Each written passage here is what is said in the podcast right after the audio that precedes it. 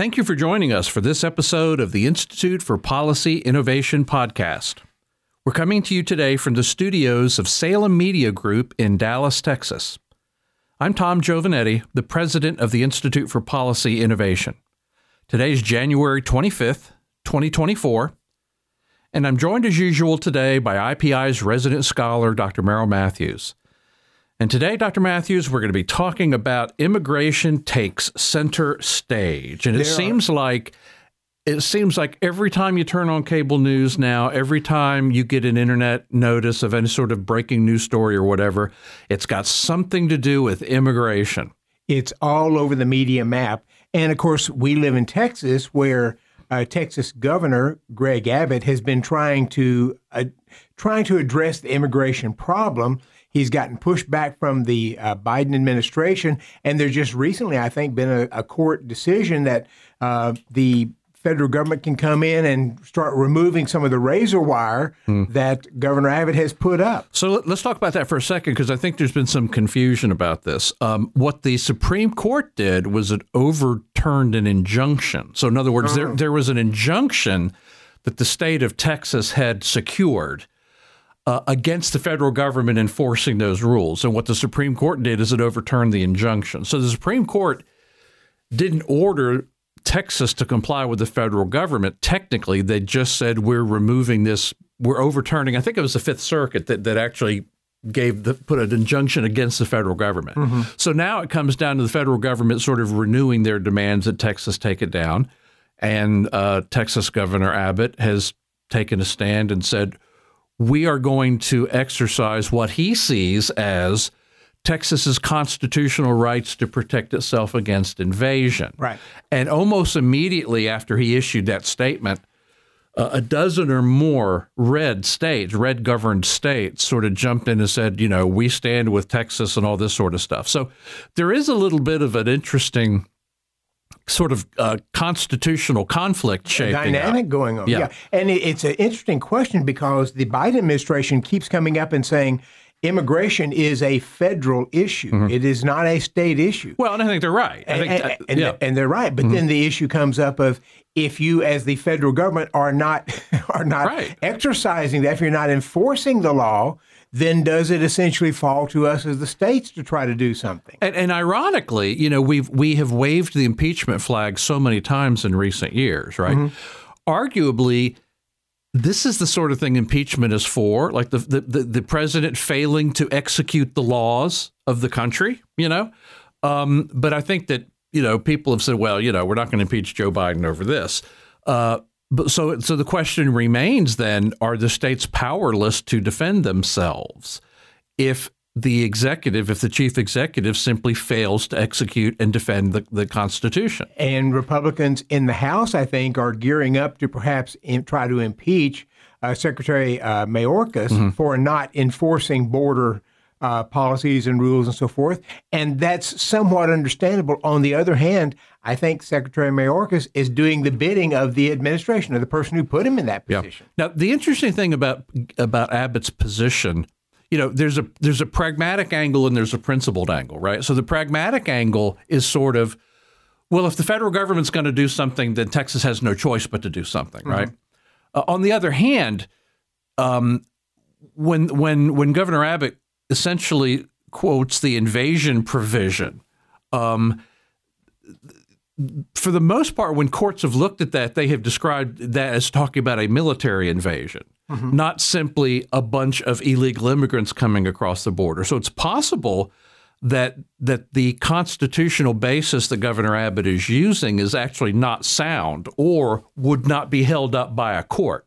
But in the meantime, that's what he's using. And by the way, this is the sort of thing that that other political players in Texas have been urging the governor to do for some time, particularly someone who ran against Governor Abbott for governor, Don Huffines, has long been agitating that this is an invasion and so you have a constitutional right to take action. So it hasn't been tested in courts yet, but that's the basis that Governor Abbott is using. But you had a piece in the Hill recently where you sort of explained the sheer overwhelming sort of number of people who have been illegal people who've been coming across the border, and it's kind of mind boggling. Right. Yes. Uh, the Pew Research Institute uh, polling company uh, tracks this and has for some time. And by their estimate, right around 2020 or so, you had about 10.2 million illegal immigrants living in the country. Now, some people could argue whether that's too high or too low, but they they've been tracking it and they had it about 10.2 million, and that's actually grown over the years. Uh, going back to 1990, according to Pew Research, it was only 3.5 million. They call it unauthorized immigrants. Mm-hmm. but that number has been growing, and it went. It peaked at two point at twelve point two million in two thousand and five, and then started declining slowly since then, hitting about two uh, ten point two million around uh, 2019 2020. So President Biden comes into office in the beginning of uh, 2021, and since that time, according to the Border Patrol, we have roughly about 10 million more people coming in and that's based upon about 8.5 million encounters that the Border Patrol has had in the roughly three years that President Biden has been in office. And another uh, roughly 1.7 million, what they call gotaways. These are people that he, maybe they saw but they couldn't get. They're you know they're running. Yeah. Or people who they didn't even uh, encounter, didn't see, and had no access to. So there's an estimated 1.7 million who've come in in that time period. So you put the 8.5 million, the uh, 1.7 million gives you roughly 10 million, maybe a little more, who've come in in Biden's three years so far. So 10, a little over 10 million uh, in the country when Biden takes office.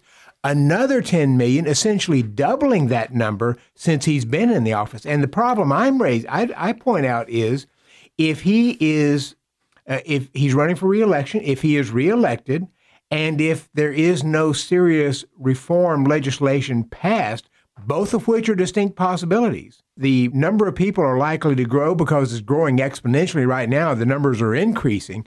So you could see in the next five years, because it would be roughly um, 2019 or 2029 before he leaves, uh, you could see the number another 10, 15, maybe 20 million people coming into the country illegally. So the astonishing talking point there is that is that thanks to Biden administration uh, tolerance, thanks to Biden administration policy, the failure num- to em- enforce, failure to enforce the law, um, the number of illegal immigrants in the country has doubled right. in just three years. In three years. You know, we, we spend a lot of time talking about how, you know, how the national debt skyrockets under certain presidents or whatever. But here you have a case where literally the number of illegal immigrants has doubled in just three years under President Biden. And if you get t- if you got ten more, ten million more in three years, mm-hmm. and the number of people are are is growing, that's why I say in the next five years, yeah. if Biden is reelected and there's no reform, you could easily see 15 million, maybe 20 million. Yeah, as you point in. as you point out, there's no reason to think that that the Biden administration's approach toward immigration would be any different in a second Biden term. No, I mean, no. I mean, remember, it, it maybe less long. so. Yeah. He's, he's, only concerned now because the election's coming up, right? Because because fellow Democrats are putting pressure on him, right? right? Remember, it wasn't that long ago that the the Biden administration spokespersons would look us in the eye and tell us the border is secure, right? While oh, oh, yeah. while we're not same, in a crisis, yeah. While at the same time, in a split screen you could see live video footage of, of scores and scores of people just coming across the border. Oh, yeah. We have uh, roughly 10,000 encounters a day. And it's just so overwhelmed border security that they can't really do anything. And now you have the situation of the Biden administration taking people, putting them on planes, and shipping them all over the country. Mm-hmm. And you even have articles, come, stories coming out about uh, the illegal illegal immigrants in the various airports waiting to get on board they don't have to go through security the same way we do. They don't have to show yeah, ID. Which is amazing, which is just astonishing. Well, let's talk about um, let's talk about um, immigration as far as uh, sort of its impact on the country and on the economy, right? Uh, because you've done some work on that too. I want to point out that we at IPI are not we are not opponents of legal immigration. We no. think legal immigration is a good and healthy and necessary thing for the country. And you know, one of the one of the real unfortunate aspects of this is that it is the Biden policy has so poisoned the immigration debate that they're looking at trying to get a new law passed. We don't know whether or not they'll be able to pass this law, uh, but it has made it so difficult, which is it's just so unfortunate, Tom, because we need immigrants in yep. the economy. Yep. And you could conceivably look at one of the Bracero programs like they had during World War II and a little after, something where you have a worker program that comes in and people can fill those jobs and so forth. Sure. But it has so poisoned the well that it's almost impossible to do anything right now. L- uh, legal immigrants come in and they they contribute to economic growth. They provide much needed labor. They pay taxes. Uh, you know, a, a, an immigrant worker with legal status is a net plus to the country. Right. The the problem, of course, with when you have a huge number of illegal immigrants is that by definition they can't get work permits because they're get- illegal. Right. Right. And so there are huge costs. to the point that the governor, uh, the mayor of New York, is asking Eric Adams is asking the Biden administration to go ahead and try to expedite some kind of way to get work permits for all these people who have come, especially Venezuelans and some others, so that they can begin to work. Sure. And, and you know, you mentioned Venezuelans, of course. You know, I think any decent human being has total sympathy for people who are fleeing a country like Venezuela that has utterly failed. People are starving. The Venezuelan population in general is a highly educated population. Uh, you know, this Venezuela is not a backwater. Venezuela was a sophisticated urban time, country. yeah. Yeah, exactly. Uh, and these are people who simply want what's best for their family and they're willing to work. And there ought to be an easy way for them to come to the country legally, get a work permit. We know they're here. We know why they're here. You know, have at it. Become a constructive member of, of the American society and American economy. But unfortunately, that's not, that's not what's happening. And intermingled with all of these folks like Venezuelans are people from all over the world Oh yeah, including, and this is not hyperbole, including people from countries that export terrorism. right. Uh, and we know the Border Patrol has documented this. The Border Patrol has documented people coming over from Arab countries, from Pakistan. They've documented people coming from Ukraine uh, because they're fleeing their war torn situation in Ukraine. Uh, people from all over the place are making their way to Mexico and South America and then coming up through the border because that's Right. the easiest way to get into the United States. Yes, it is. You can just walk right across the border and you get your name taken, and uh, fairly quickly you can get on some kind of transportation, either provided by Governor Abbott if you're in Texas, or so, in some cases the federal government is flying people around all over the country. And you know, as we point out, they don't they they don't have work pits, work permits, so they're not able to work in the regular economy. Now there will be families and communities, there will be refugee organizations and the federal government and so forth that are going to try to ste- uh, step up and help out. But it's you're you're coming here. Most of these people do not have much money. Right. They may, if they had any, they may have given it to the uh, coyotes to help them get up the organized crime to get up through. So they're going to need money to be able to pay for things, but they don't have jobs. They can't work legally. There's going to be cost, food, shelter, um, uh, health care expenses, and other things, and they they don't have the money to do that. Yeah, without a without a work permit, you essentially are a charity case. Right. And it may be that you're living with family or somebody like that. It may be that there's some religious ministry or something that's looking after you. On the other hand, we do know that that federal dollars go to some of these nonprofit organizations to provide relief. So you are instead of contributing to the economy as a legal immigrant, you're a drain on the economy essentially because you're a charity case. And because you can't work in the normal economy, you either take jobs that you're working for cash, like on construction or doing various things that you're getting cash. So essentially, under the counter kind of money that you're not going to claim on taxes because you don't have a tax ID. Or you go into the underground economy, illegal aspects of it. And Mayor Adams of New York has pointed this out as well. He said, We've got people from Venezuela and other countries who are engaging in prostitution and other things because they need they, that's something they can do because they can't work in the normal economy. So one problem with this sort of massive illegal immigration is just the drain on the taxpayers. Well, in fact, one of the groups out there, uh, Open the Books, has has tried to ca- tabulate how much money we're spending from the federal government. So their recent estimate just came out: uh, twenty billion dollars for refugee care in 2022 and 2023.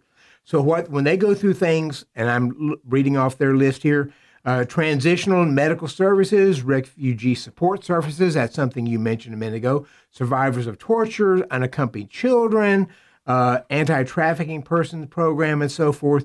When they pull all that together, they were looking at about $8.9 billion in fiscal year 2022 and $10.9 billion in fiscal year 2023 for all these services to be able to help out with various people who are uh, these people who are coming across and need children families that need uh, some kind of assistance in various ways and of course that doesn't count schools because Right. under the supreme court if you're if you're a school age child you are allowed to go to public schools that's going to be largely picked up by local and state cost uh, but you're allowed to, to do that and and as we've seen there are millions of these families who are young uh, generally young families childbearing families and a lot of them have children and those children are going to be able to go to school at taxpayer expense Yeah, so there, there's not just federal expenses, but there's also state and local expenses too. Yeah. So even though the refugee groups and stuff step up, as you point out, um, the the large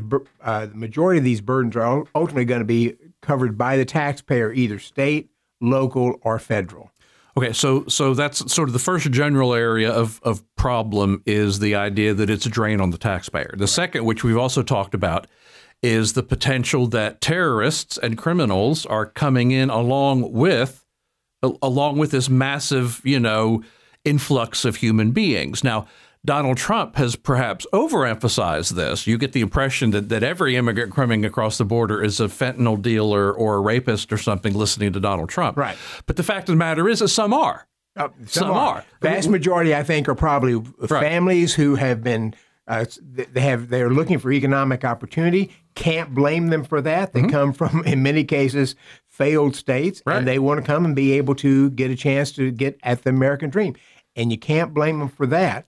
Uh, you you can you can blame them for not going through the process, but it once I mean the borders are open. You Yeah. get to walk across and get your name down, and it will be uh, I think around 2031 or 2032 before uh, their hearing is their cases are able to brought, be brought up. So you're in. That, that that that is among the most ridiculous things here is you come across and they schedule a court date for you six and seven years in the future. Right. it's kind of like, well, good luck, good luck finding me six or seven years from now. Uh, you, you know, back to this, back to this danger sort of aspect. Uh, when you don't know who's coming across the border, then you have to assume that there are some people coming across the border who wish to take advantage of our free and wealthy society here, not just in terms of being on welfare, but for criminal purposes too. Exactly. Again, whether it's smuggling drugs, whether it's sex trafficking, whether you're just a convicted criminal in your home country and you're coming here just to see what kind of damage you can do here And potential terrorists. and potential terrorism, absolutely. And, and that's where the Border Patrol has recorded a significant increase in the number of people on the terrorist watch list who've come across. And of course, as I mentioned, there's an awful lot of there's millions of gotaways, people that they didn't get Yeah, or didn't see. every once in a while you'll hear a story about somebody being apprehended at the border who was on the terrorist terrorist watch list. Right. But it's like, okay, well, what about all the people that, that got away that you didn't apprehend? if you're on the terrorist watch list, you probably don't want to be caught or right. apprehended. Because, because if you if you're if you're coming over here for asylum, you're looking for border patrol agents to surrender to. Right. That's part of the That's- strategy, that's right? Yeah, because it's going to be six or seven Right. years. But if you're coming over out. here to set up a terrorist cell, you're not looking for the border agents. You're avoiding the border agents. And so I think we can be certain there are terrorist cells that have formed out there, probably looking for the right time and the right place to be able to engage in a terrorist attack. Uh, as we know from the Oklahoma bo- City bombing several years ago, you don't have to go out and get necessarily get sophisticated stuff to create a bomb. So you know, if you were look, if you're a terrorist looking to sort of really disrupt things in the country, you you might think, well, let's blow something up right before the election and just see what happens with that, because it would really, uh, it could jumble the election a good bit. Yeah, I, I think the terrorist threat is real. I don't think that's an exaggeration when people talk about that. And there's another whole area here uh, related to this out of control illegal immigration, and that is what we might call political distortion. Um, I think Republicans strongly s- suspect the reason Democrats don't seem to care about the border is they think they are importing a whole new cohort of future voters Right. and that at some point in the future, all of these people are going to be given amnesty. They're going to be given um, citizenship or an easy path to citizenship or something like that. And so, and, and I think probably that is part of the motivation that Democrats have for being so easy on the border. Uh, but the political distortion doesn't necessarily take place at some point in the future when illegal immigrants are given some sort of across the board amnesty. The political distortion is going on now. Right. And the reason for that is there's multiple reasons for that. First of all, as you and I discussed in the office in preparation for the podcast, census apportionment for members of Congress and for the Electoral College includes illegal immigrants. And that was an issue going back in 2020 when the question was because Donald Trump said we should be counting, we should recognize illegal immigrants and count them as such, mm-hmm. but they shouldn't be part of the apportionment for congressional representation. Right. And progressives and others uh, said, no, no, we absolutely have to. That's the the uh, the Constitution says you're taking account of the people in the country. Mm-hmm. They're in the country, so they should be part of that. So, depending on congressional district, you could have congressional districts that are heavily influenced by an illegal immigrant population. And that doesn't necessarily is not necessarily limited to Texas or Oklahoma, or Texas or Arizona. Right. We know that there are places in we know Dearborn, Michigan has a large, large number of, of immigrants from the Middle East mm-hmm. that are there. Um, you could literally have congressional districts that are distorted because of a population of illegal immigrants, but who are nonetheless included in the census apportionment and the allocation of members of Congress. And of course, the, the, one might say, well, what difference does it make if, as long as they can't vote? But in some cases, they can vote. Well, that's that's the other thing. That's that's what we were getting to. Um, there are cities, there are blue cities in blue states that have already either attempted or succeeded in allowing illegal immigrants to vote in local and municipal and state elections. Right. And I'm, I'm quoting Ballotpedia here. As of June 2023, the District of Columbia and municipalities in three states allowed non citizens to vote in some or all local elections. So it's California, Maryland, and Vermont. And so you've got 11 cities in Maryland, three in Vermont, Oakland, California, and the District of Columbia. And besides that, New York City tried to pa- pass legislation to allow illegal immigrants to vote in city elections, but the uh, state Supreme Court struck that down as being unconstitutional in the state. And then uh, California, they uh, they allow it. I think in San Francisco for parents of school students, public school students. So if you want to be able to vote in the school board election, okay. you can there, but it's it's it's limited somewhat there. But um, I take it back. I think that's Oakland. San Francisco, they tried to do it, but the uh, Supreme Court, uh, a state Supreme Court, struck that down for San Francisco. So in Oakland, you're allowed to vote for the school board, but which makes a little bit of sense bit of since sense. the children are in the schools, here's, right? Here's the problem. Occasionally we see there are people who are not legal immigrants who go in to vote and they'll often, if they're caught, they sometimes say, Well, I, I thought I could, or somebody mm. told me I could, so I just thought I could. If you've opened it up to being able to vote in state and local elections, then you might well think you can go vote in the presidential election. Sure. I mean, you just may not know. You may not be able to speak English, and so you think that's okay for you to do as well. And there are people. And you fill out a mail-in ballot, and we know that there's all sorts of security issues with mail-in ballots and things like that. Right. So, yeah. And so one of the concerns, and you brought this up, is that progressives are already calling for the ability to to expedite the ability of these people who are coming in here illegally to become citizens and have the right to vote. And a reasonable person could think, is that because you think they're going to vote for a Democrat? And because as you're going out there saying we need to give them this vote, we need to provide more resources and so forth, that lures them to, in essence, vote uh, Democratic. Sure. But there's more to that. And, and incidentally, I, I was surprised to find out because I thought this was sort of the case that people could not vote as illegal immigrants here for, you know, ever. But in fact, that's not the case.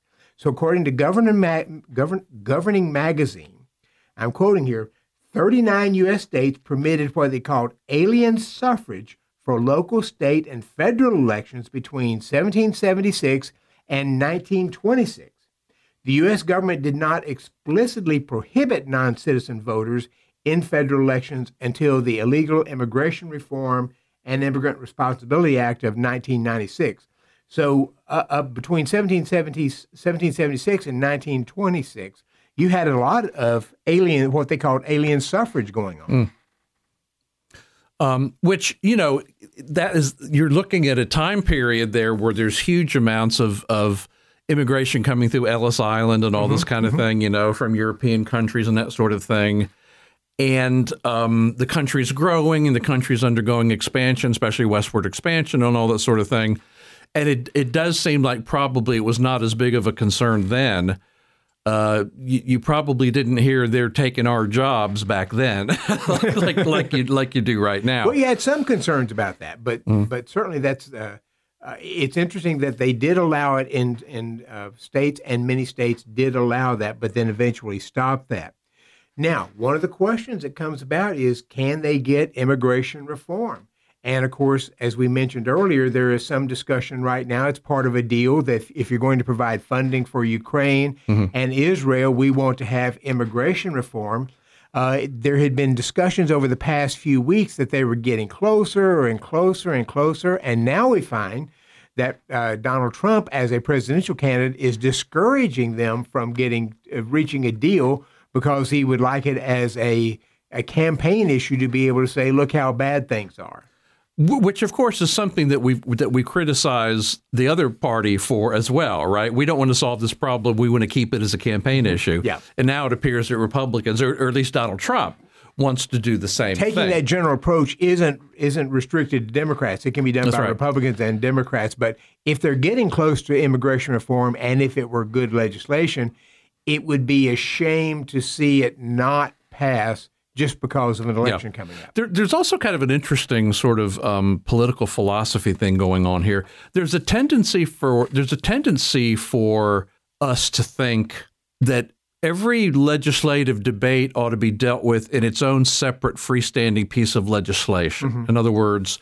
you shouldn't combine issue X with issue Y when the two of them have nothing to do with each other, right? And the idea is that, you know, one of those is not germane to the other. And so everything ought to just be on a freestanding vote. We shouldn't do all this trading off and deal making and that sort of thing. And when that, when that comes up, you'll sometimes hear the majority leader in the Senate or in the House or something. We want a clean bill. We want exactly. something that's right. not encumbered by anything. Don't add a bunch of stuff to it. Right. Um, now, when we talk about this issue of Ukraine funding and immigration, they're not considering this in the same bill. It's not the same package, but it is this this idea of political horse trading, right? Yes. Which is like there's something we want really bad that you don't want, and there's something you want really bad that we're kind of of mixed feelings on. So the Democrats want support for Ukraine, and so do many Republicans. Oh yeah. Uh, and the Republicans want, but, but, there's a lot of Republicans who are adamantly exactly, against Ukraine. exactly, and the Republicans want improved border security, and even some of those that are wishy washy on Ukraine would probably be willing to trade that for more border security, mm-hmm. right?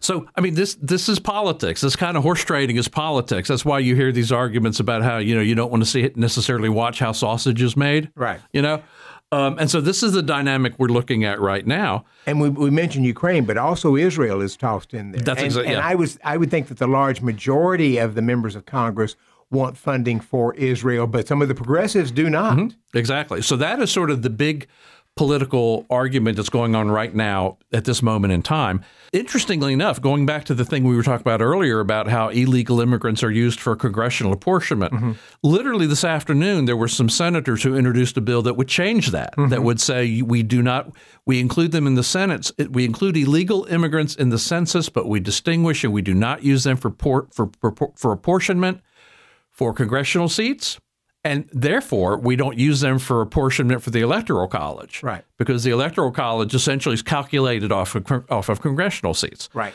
So. Seeing that bill being introduced this afternoon just sort of drove home for me that I think immigration and the border is going to be the dominant issue. Think it may be. At least it appears at this point that, that immigration and the border is going to be the dominant political issue going forward and uh, let's not forget that we have a presidential election coming up in the fall. We have House and Senate seats coming up uh, uh, in the in the election, and I think immigration is going to end up being a big, big issue.